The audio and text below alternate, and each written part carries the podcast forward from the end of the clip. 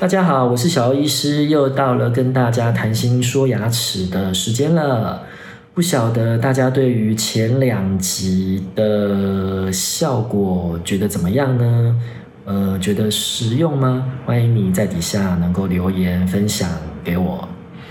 那今天呢，我要跟大家说一个在矫正治疗上面，临床上。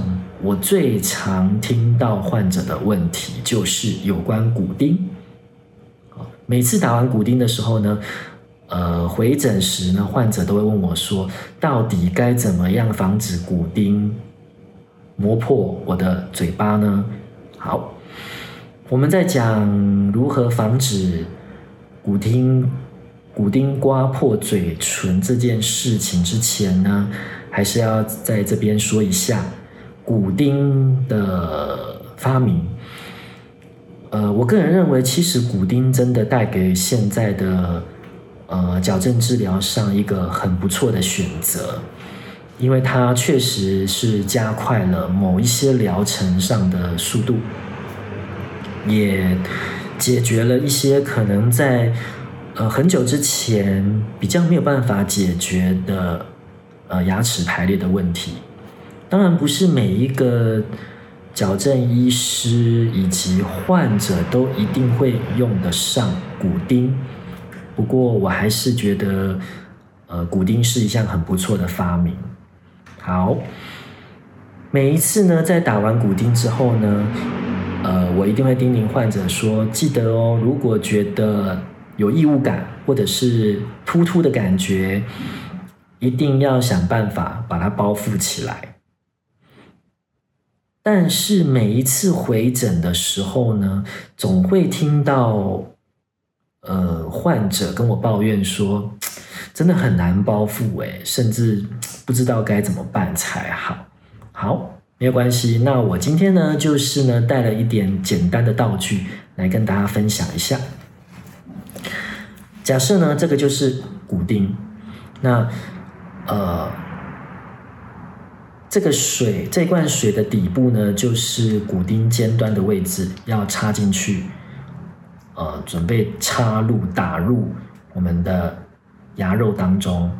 那这个前面的部分呢，就是骨钉突出的位置。通常来说，都是前面突出的地方呢，是最有异物感，而且最容易刮破我们的口腔的地方。那到底该怎么包覆呢？基本上呢，呃，可以包覆的工具呢，不外乎有三个，一个就是白蜡，那白蜡通常是诊所，呃，才有办法提供的部分。那另外一个呢，就是棉花，再来就是呃纱布。棉花跟纱布呢，我个人认为是一般人比较能够在坊间。啊，像药局啦，或者是一些药妆店比较可以买得到的，所以，呃，我在这边就是要示范一下，到底我们该怎么样把棉花包覆在这个骨钉的头上。那包覆之前呢，我们可以比较一下，到底棉花干燥跟潮湿，呃。哪一个包覆性会比较好呢？好，这边呢，我就拿卫生纸来取代，当做干燥的棉花。假设我们今天用的是干燥的棉花，想要努力的包覆在骨钉的头上，哎，可是你会发现，包覆完只要稍微动一下就掉了。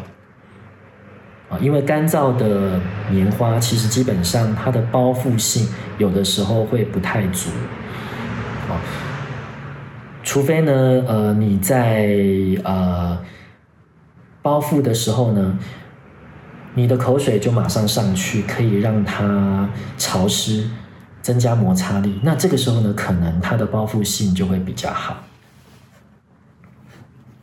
假使今天我们用的是湿的棉花，这个是湿纸巾，我们就拿来取代。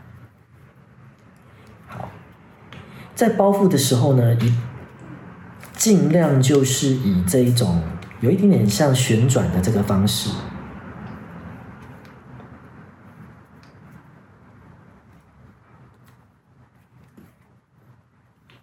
后把它包覆住，